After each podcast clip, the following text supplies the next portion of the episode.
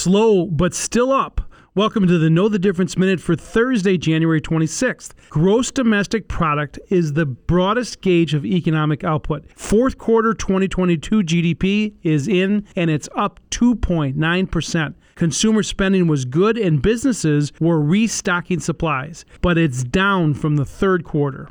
Is a drop necessarily bad? Rate hikes are designed to reduce growth, dampen spending, and battle inflation. The goal is a Goldilocks situation and a soft landing. The fear is a Fed mistake that smacks us with a recession. Bank of America economists are predicting a 1.5% GDP this quarter before dipping below zero the rest of the year. Then there's the battle over the federal debt limit. Moody's Analytics says not raising the borrowing cap could slow or deepen a potential recession. However, how the Fed reacts over the next two meetings may be much more of a determinant. I'm Dave Spano from Annex Wealth Management, and that's your Know the Difference Minute.